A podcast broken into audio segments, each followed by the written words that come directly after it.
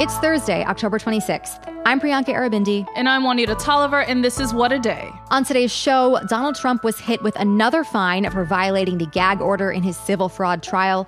Plus, a new survey has found that nearly one in four Americans support political violence. I know exactly who we're side eyeing and placing a lot of the blame on right now. Yep.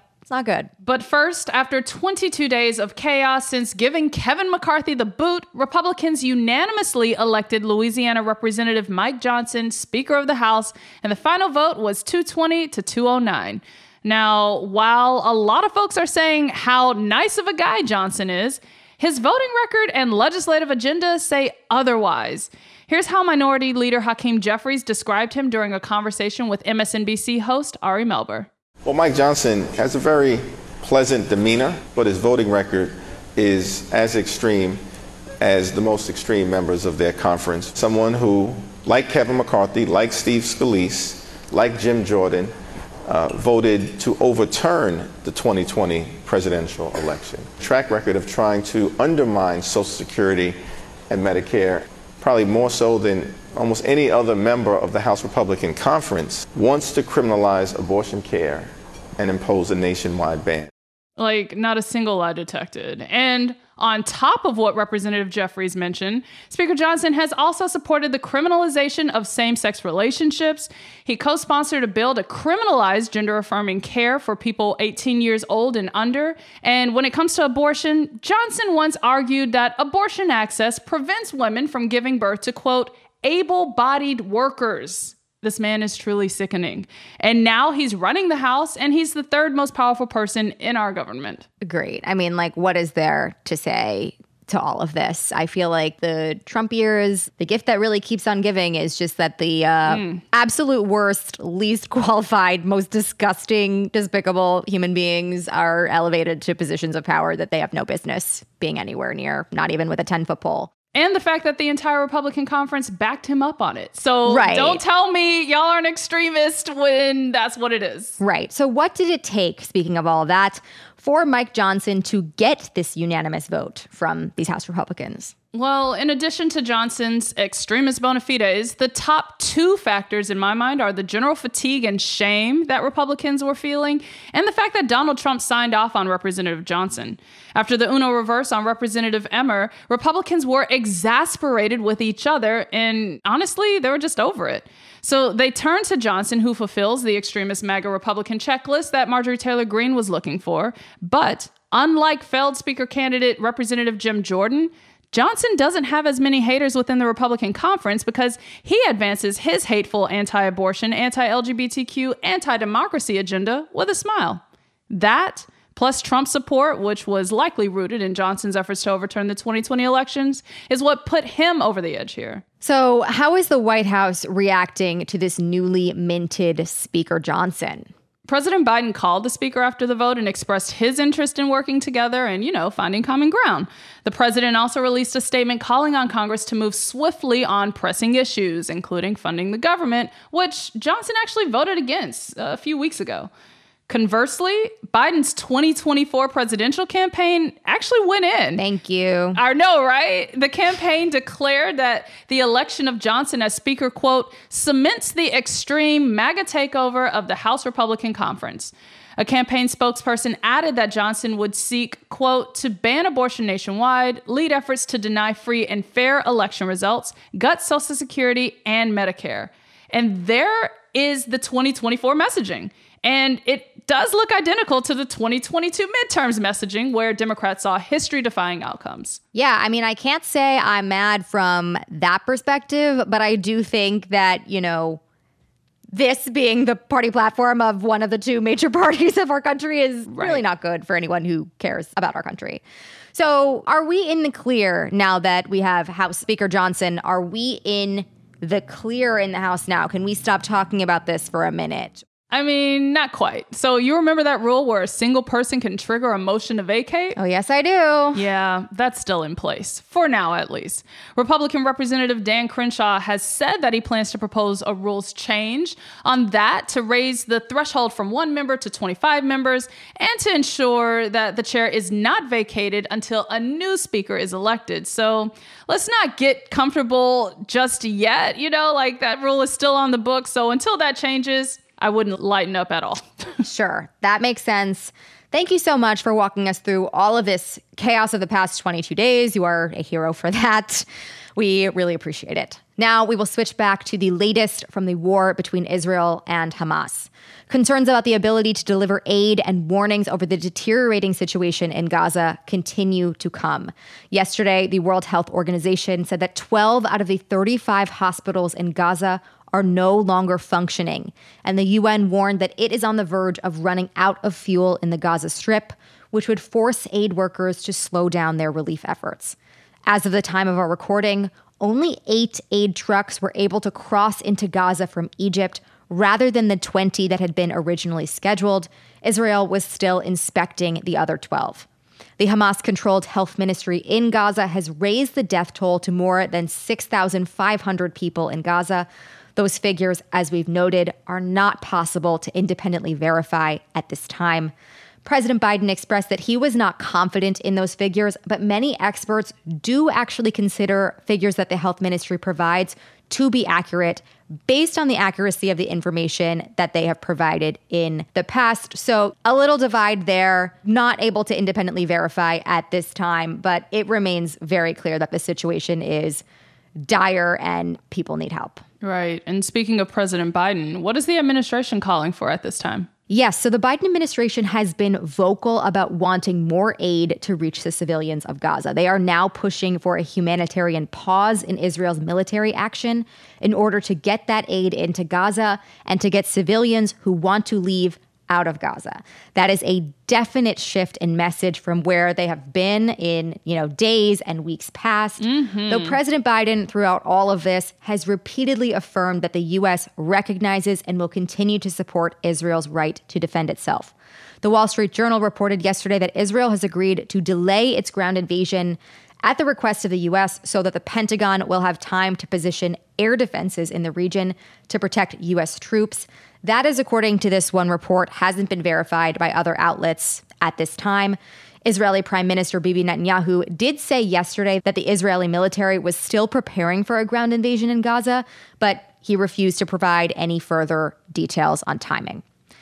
Speaking at the White House earlier, Biden reaffirmed support for Israel and also added that he was alarmed by Israeli settlers who are attacking Palestinians in the West Bank. That is something we have seen happening more frequently in recent weeks. He said that they were pouring gasoline on the fire. Yeah, speaking of that, we have mentioned the potential for this war to spread within the region. It's a concern of many of these groups and leaders. Do we have any new information on that front? Yes. So, yesterday, the leader of Hezbollah, which is a militant group based in Lebanon, met in Beirut with senior leaders of Hamas and the Palestinian Islamic Jihad, which is another militant group in Gaza. Afterwards, they released a statement saying that their shared goal is to achieve a quote, real victory for resistance in Gaza and Palestine, and to stop Israel's aggression against the people in Gaza and in the West Bank. We spoke earlier about the situation in Lebanon with Sarah Dadouch. She is a Middle East correspondent with the Washington Post who has been covering the broader conflict from Beirut. We started by asking her how people in Lebanon are feeling as the border clashes continue to flare up between Hezbollah fighters and Israeli troops. There's a lot of fear in Lebanon right now. The, the, Lebanese are, are very used to this idea that Israel and Lebanon will go to war at some point. It's been present in their minds ever since 2006. Every summer, the joke goes, the Lebanese say there's going to be war when the when the weather is at its best. Wow. But there still seems to be this kind of astonished sense that this time it's actually happening. There's panic everywhere. The streets are completely empty. The shops are empty. A lot of them are closing early out of fear that something's going to happen.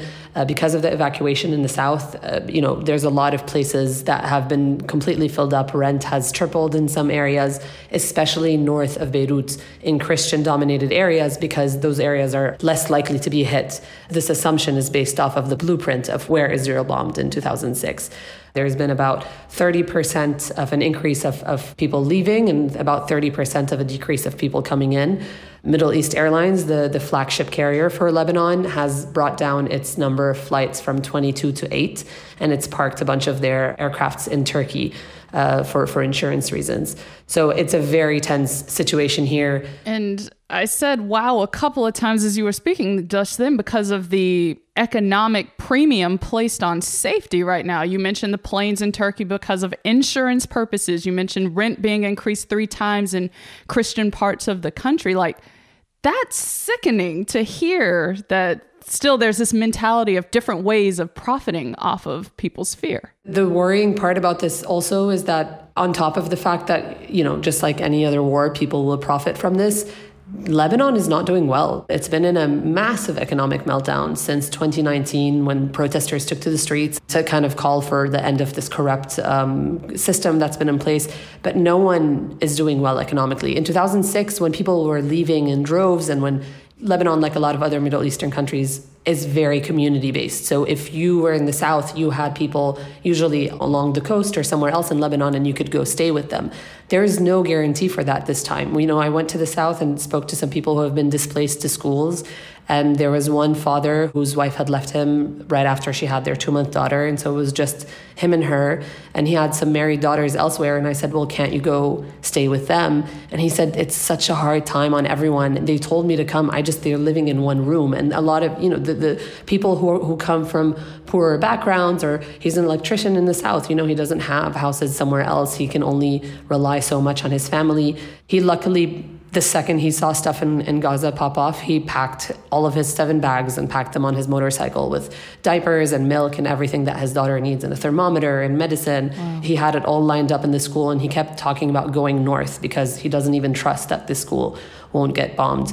Uh, so th- we're talking a very different economic situation for the Lebanese themselves. And the difference also between the last conflict and this one is that in 2006, there were large numbers of people who were able to drive into Syria, and Syria as a at the time functioning country was able to take in these numbers. So Syria can't do that anymore. That Syria is in no condition to take in anyone. Mm. It's told the foreign minister that the road is clear. Uh, he told me yesterday, but right. they are not really able to provide anything really more than a than a route to people who can then maybe cross into Jordan. So that's also a big calculation for Lebanon is the government and the people cannot handle a war.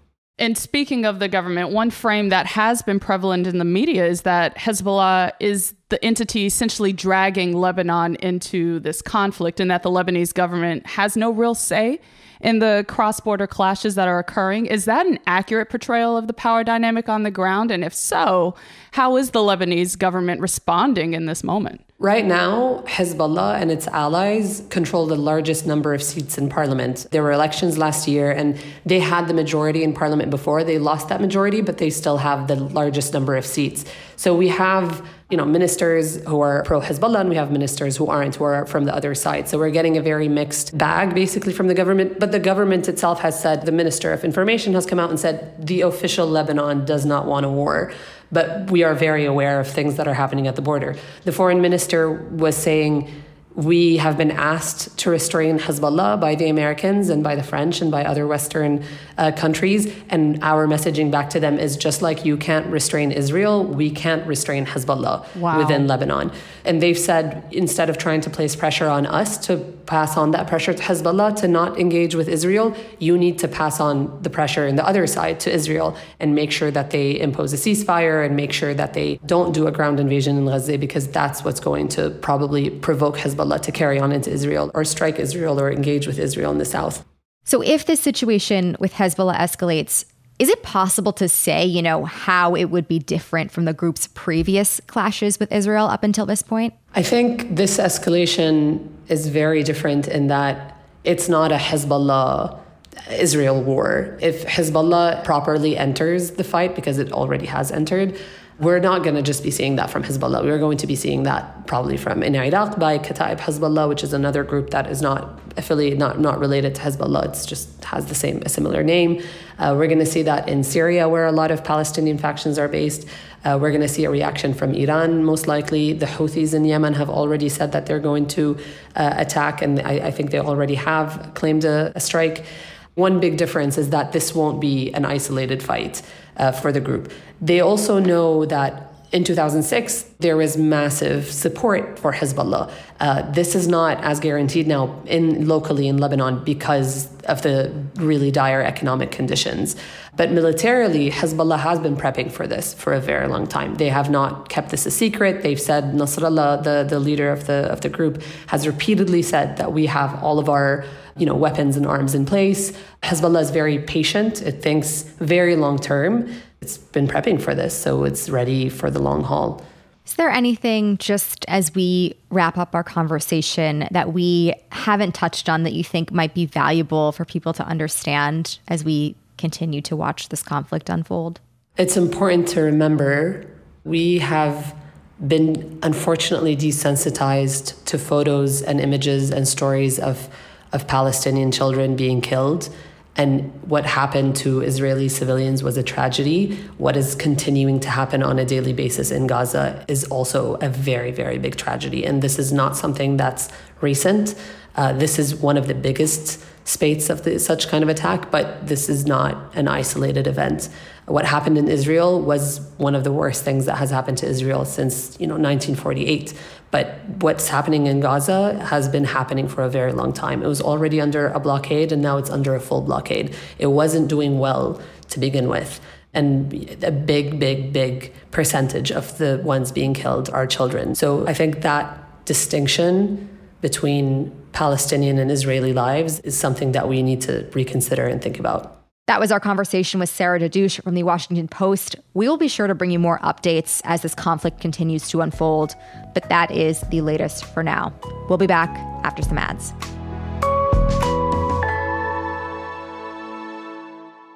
What a Day is brought to you by Vuori. Vuori Performance Apparel makes the perfect Mother's or Father's Day gift.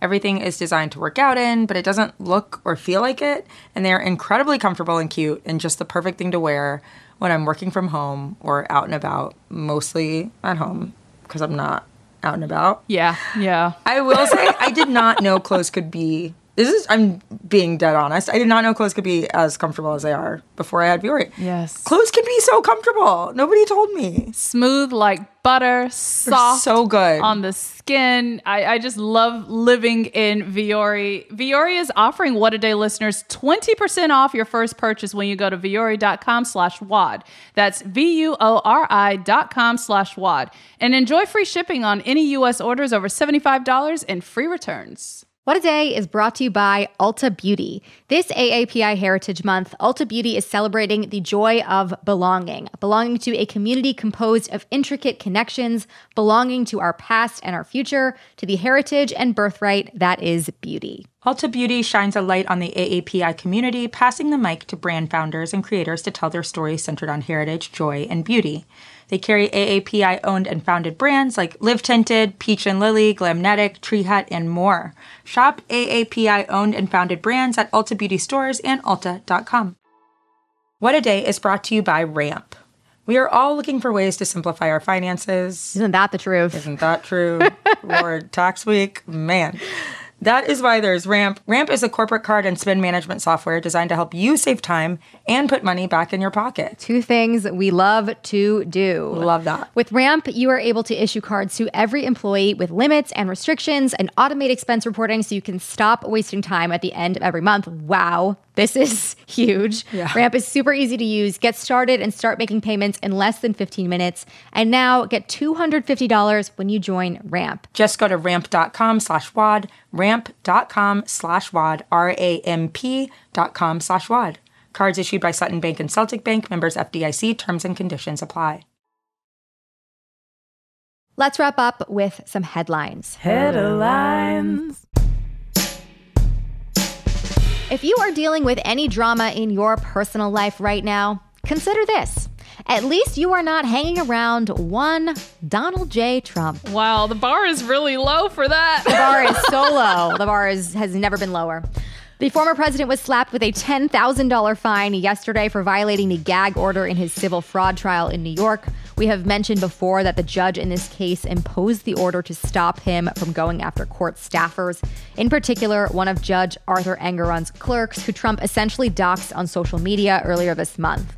It all went down yesterday after Trump was abruptly called up to the stand to explain these comments that he made to reporters. This judge is uh, a very partisan judge, with a person who's very partisan sitting alongside him, perhaps even much more partisan than he is. So uh, we are doing very well. The facts are speaking very loud. Uh, he's a totally discredited witness, and you haven't seen anything yet. This goes on for a long time, he's a totally discredited witness. Hmm. What a terrible situation to be this man's lawyer, to know that he will say whatever the fuck he wants. He has no regard for your legal advice, whether or not it's good. Trump was in the hot seat for about three minutes and claimed he was talking about his former fixer, Michael Cohen. What a blast from the past. Who actually took the stand against him earlier that day. Judge Engoron, of course, did not buy it. Shortly after that, Trump's defense team asked to dismiss the case entirely. When Judge Engoron shot that down, Trump reportedly stood up and stormed out of the courtroom without any warning or notice. I'm sure his fists were balled as he pounded his feet against the floor like a toddler. What a weirdo. Like, Truly, does not accept any accountability and so doesn't know how to behave when he receives it. it's toddler behavior. It is wild. This is the second time that Trump has been fined for running his mouth in his civil fraud trial. He now has 30 days to pay up. Will he do it? Place your bets. All communications in Acapulco, Mexico were knocked out after Hurricane Otis slammed into the resort city early yesterday morning. Otis initially crept up as a tropical storm, but quickly strengthened to a Category 5 hurricane just hours before it made landfall. Forecasters called the storm a quote unquote nightmare scenario as it was unfolding, and at one point clocked in sustained winds of 165 miles per hour. The ferocious storm also dumped sheets of rain on the region, triggering landslides and flooding roads. As of our record time Wednesday evening, there were no immediate reports of any fatalities, but Mexican authorities say communications with emergency responders are also down. It's unusual for a storm to intensify so quickly. Scientists have warned that as human driven climate change accelerates, such fast moving and unpredictable storms are becoming more common. The United Auto Workers Union said last night that it has reached a tentative deal with Ford. Many of the details of the agreement weren't released by the time we sat down to record this show, but there are reports that it would include pay increases for workers of up to 25% over the course of the four and a half year contract. The deal will first need to be ratified by the 57,000 UAW members at Ford before it goes into effect. In the meantime, it definitely puts pressure on GM and Stellantis to come to an agreement with the union as well. UAW members went on strike against the big three automakers six weeks ago and have since walked off the job at assembly plants in multiple states. This is a really exciting development for these striking workers who have Yes, really is. been in solidarity, walking off the job, doing their part to get what they deserve. And now, Stellantis and GM, let's make it happen. Let's bring this home, please. Yeah, you literally have the blueprint from Ford. Step up, let's lock it up. And finally, a new survey has found that more Americans support political violence because they believe it's justified. The report released by the Public Religion Research Institute and the Brookings Institution found that nearly a quarter of Americans agree with the following statement. Quote, because things have gotten so far off track, true American patriots may have to resort to violence in order to save our country. That sounds ridiculous and crazy. Yeah. That number is up from 15% who agreed with that sentiment in 2021. What's more, a third of Republicans surveyed said they support resorting to violence to, quote, save the country, compared to 22% of independents and just 13% of Democrats. And digging further into those numbers, the survey also found that Republicans who support former President Donald Trump are nearly three times as likely to support political violence than Republicans who don't like him. Look, we saw January 6th. I feel like this is yet another opportunity to confirm what we already know. Thank you for this data. And be wary of anybody who calls himself a patriot. Yikes. Seriously. But there were some areas where most Americans see eye to eye. Three quarters of survey respondents agreed that the future of democracy is at risk ahead of next year's presidential election. There's a lot more to unpack from the survey, including an increase in support for conspiracy theories. So we'll link to it in our show notes if you want to learn more. And when we say we're worried about the general public and the electorate and how that relates to our democracy, this is what we're talking about. Totally. It's scary, it's sad, and it plays out in how our society has become more extreme, more divided, and as we're seeing here, with increasing tendencies toward violence. Yeah. And those are the headlines.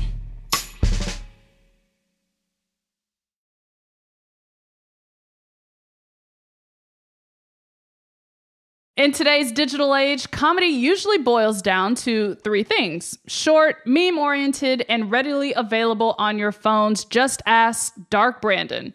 on this week's episode of Offline, host John Favreau sits down with Vulture's senior editor Jesse David Fox to figure out how we got here and how this new era of comedy is making its mark on politics. Be sure to subscribe to Offline wherever you get your podcasts. That is all for today. If you like the show, make sure you subscribe, leave a review, and tell your friends to listen. What a Day is also a nightly newsletter. Check it out and subscribe at crooked.com slash subscribe. I'm Juanita Tolliver. And I'm Priyanka Aribindi.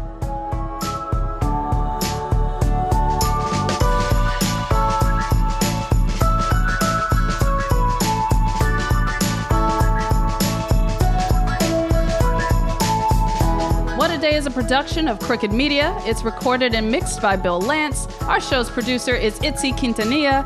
Raven Yamamoto and Natalie Bettendorf are our associate producers. And our senior producer is Lita Martinez. Our theme music is by Colin Gilliard and Kashaka.